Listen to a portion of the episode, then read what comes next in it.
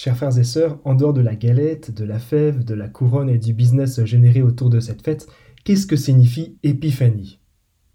C'est un mot qui vient du grec epiphaneia.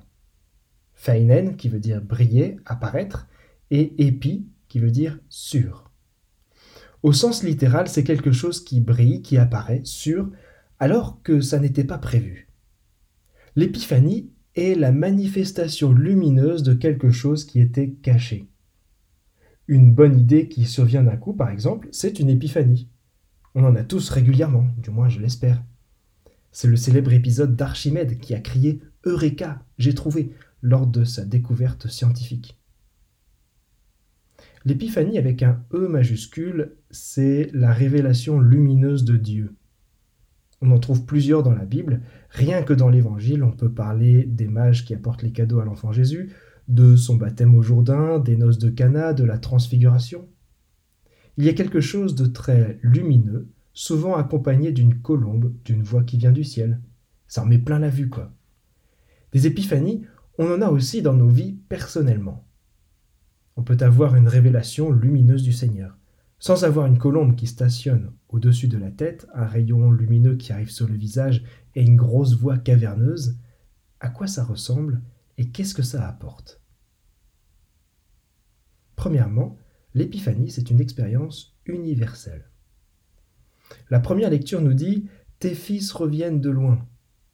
Quand on a passé son temps en plein soleil, on ne se rend plus trop compte de la chaleur. Pour nous qui baignons dans la foi, on peut être un peu habitué à la grâce de Dieu. Mais ce n'est pas le cas de tous. Il y en a qui viennent de loin.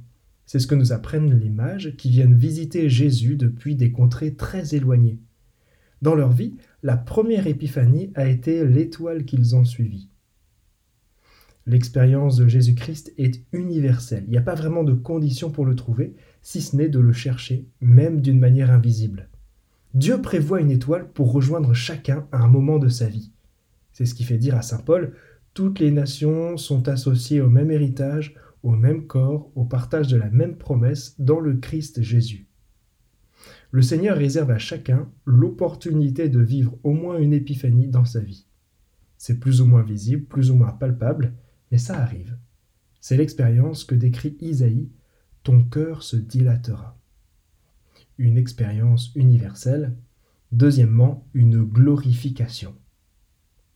Nous célébrons le jour très saint où ton Fils unique, qui partage éternellement ta propre gloire, s'est manifesté à nos yeux dans un vrai corps pris de notre chair. C'est une petite phrase qui est dite rien qu'aujourd'hui dans la prière eucharistique. Ça signifie que la venue du Seigneur dans la condition humaine est une glorification pour la chair. Notre corps est divinisé.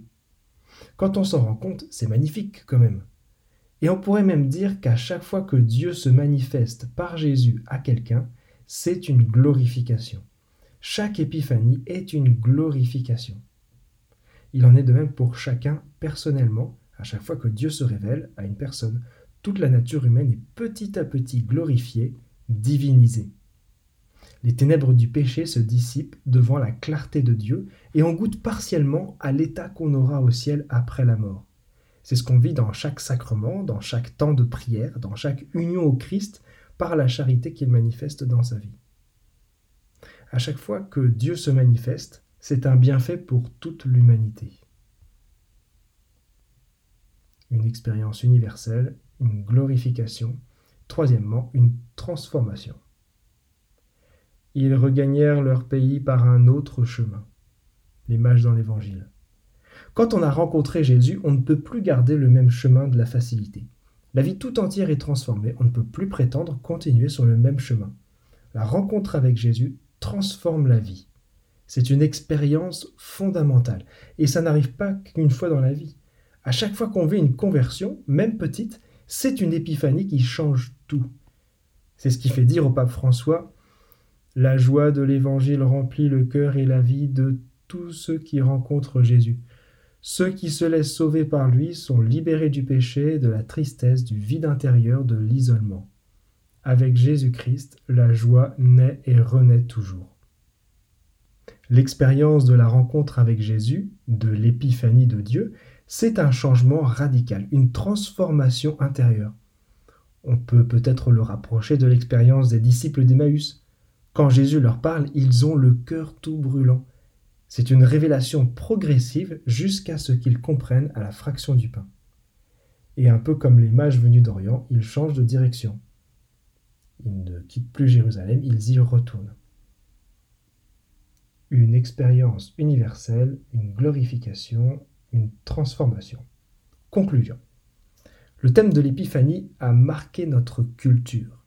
Des représentations dans les catacombes de Priscille à Rome à la poésie de José Maria d'Heredia, ou plus récent de la chanson de Sheila au film des Inconnus, Gaspard, Melchior et Balthazar auront marqué l'histoire. Ils représentent ceux qui n'ont pas entendu parler de la bonne nouvelle, mais qui sont attentifs aux signes des temps. En suivant une étoile, ils ont trouvé le Verbe fait chair. Ils ont trouvé Dieu qui a bouleversé leur vie. Quelque part, c'est la quête de chacun ici, de trouver Dieu sur le chemin de la foi. C'est aussi la transformation sociétale qu'on découvre dans notre Occident post-chrétien, révélée par l'épreuve Covid de 2019. Dans le diocèse, on remarque une augmentation très significative du nombre d'adultes qui demandent le baptême et qui ont découvert la foi hors de toutes nos initiatives. Ce constat peut nous réjouir et il peut aussi nous questionner. Saurons-nous accueillir ces chercheurs de Dieu guidés par des astres inconnus? Amen.